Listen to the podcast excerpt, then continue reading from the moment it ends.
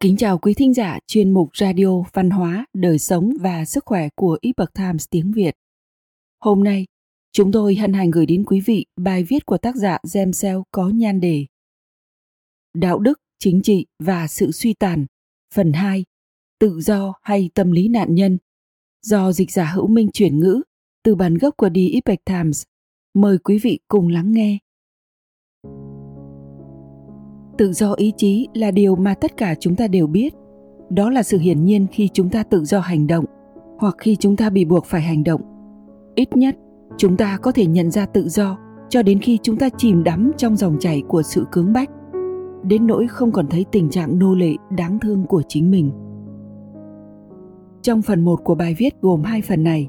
chúng ta đã xem xét lý niệm về đạo đức, nói theo ngôn ngữ hiện tại,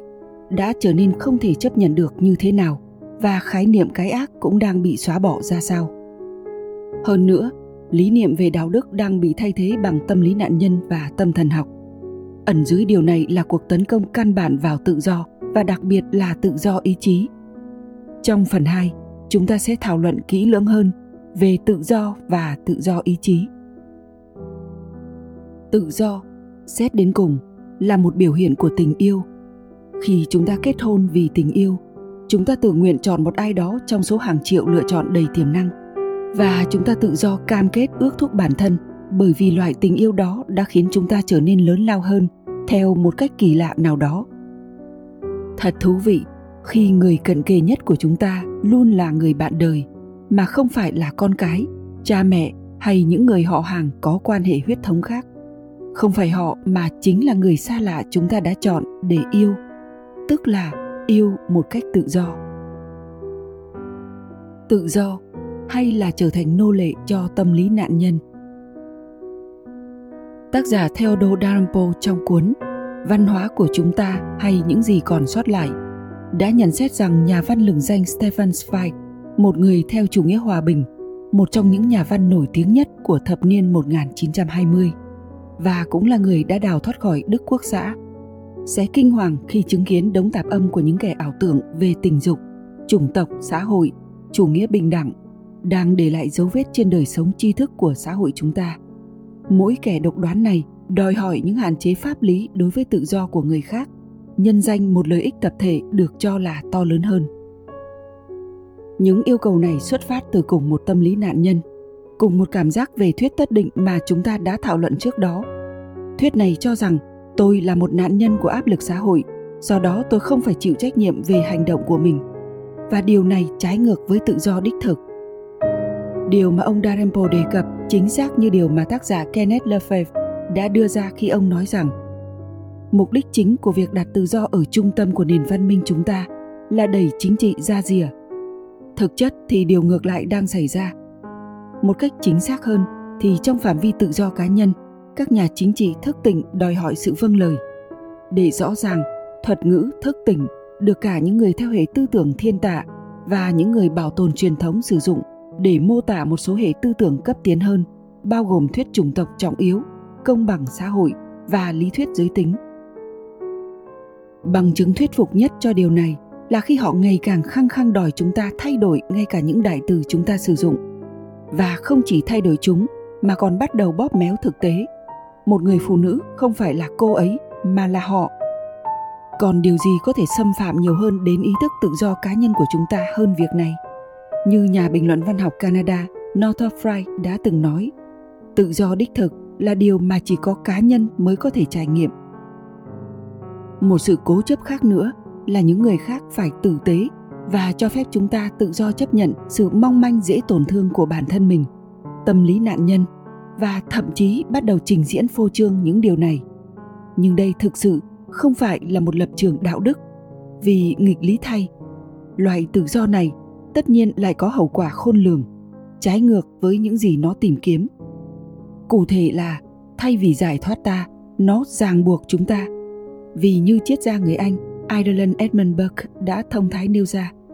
cấu tạo vĩnh hằng của vạn vật đã quy định rằng, những người có tâm trí thái quá không thể có được tự do. Tâm trí thái quá là cái mà trước đây chúng ta gọi là đống tạp âm của những kẻ ảo tưởng.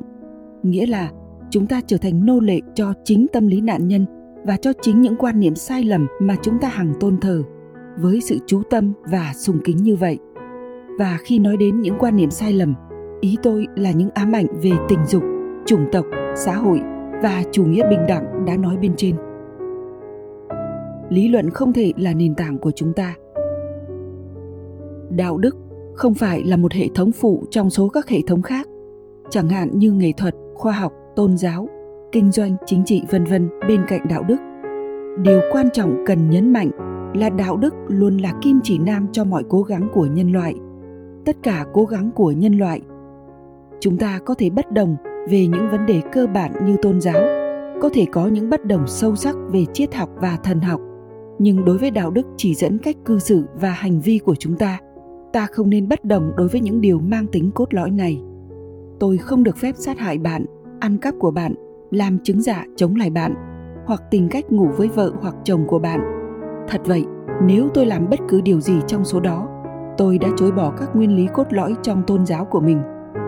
Tất cả các tôn giáo lớn đều dạy những nguyên tắc đạo đức này, và trên thực tế, nếu tôi thực hiện các hành vi đó tôi sẽ là một kẻ vô đạo đức. Nhưng đây không phải là điều mà hầu hết các chính trị gia tây phương và ủy ban đạo đức của họ ngày nay muốn nghe. Họ có thông điệp khác. Họ cố gắng xây dựng đạo đức bằng lý luận. Vì nếu đó là một vấn đề về lý luận, thì không còn là một thực tại vốn có hay siêu việt. Đạo đức có thể được đem ra tranh luận, sửa đổi và cho phép các chính trị gia nắm quyền kiểm soát thông qua bất kỳ nghị trình chính trị nào mà họ cam kết tuy nhiên, nhà cổ điển học người mỹ alan bloom đã nêu ra quan điểm rất rõ ràng lý luận không thể thiết lập các giá trị, và niềm tin rằng lý luận có thể làm được điều đó là ảo tưởng ngớ ngẩn nhất và nguy hiểm nhất trong cuốn sách tôn giáo của mình,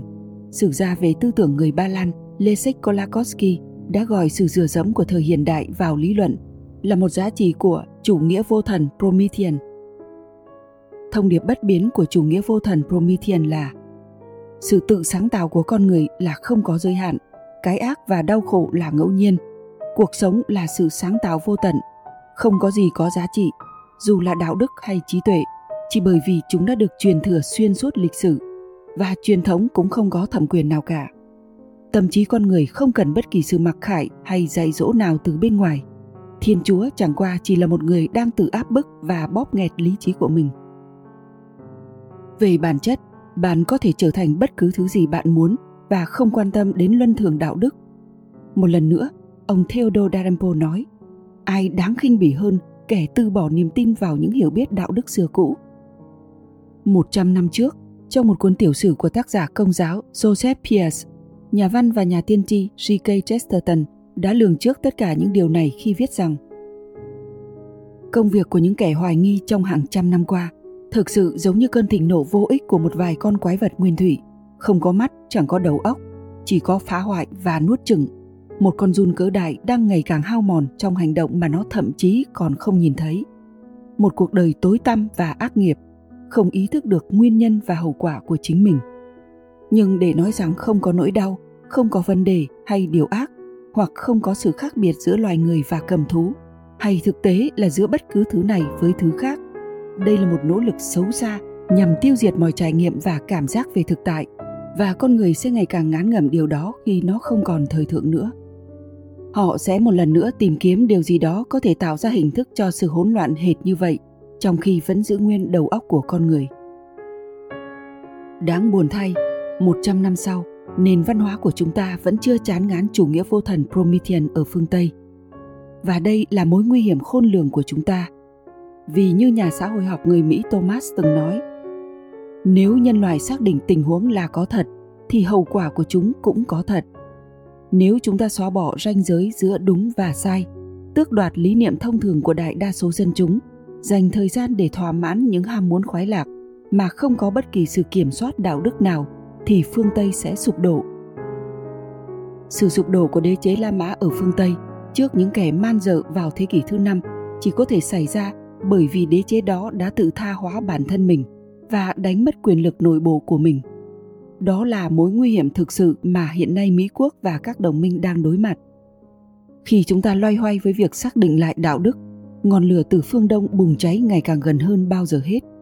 một lần nữa chúng ta cần khám phá lại tầm vóc thực sự của tâm trí con người và điều trọng yếu nhất là phạm vi đạo đức của họ quý thính giả thân mến chuyên mục radio văn hóa, đời sống và sức khỏe của epoch times tiếng việt đến đây là hết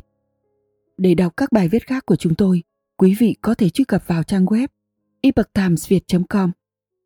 cảm ơn quý vị đã lắng nghe, quan tâm và ghi danh theo dõi kênh Kính chúc mọi điều bình an và tốt lành tới quý vị cùng người thân. Mến chào tạm biệt và hẹn gặp lại quý vị trong chương trình lần sau.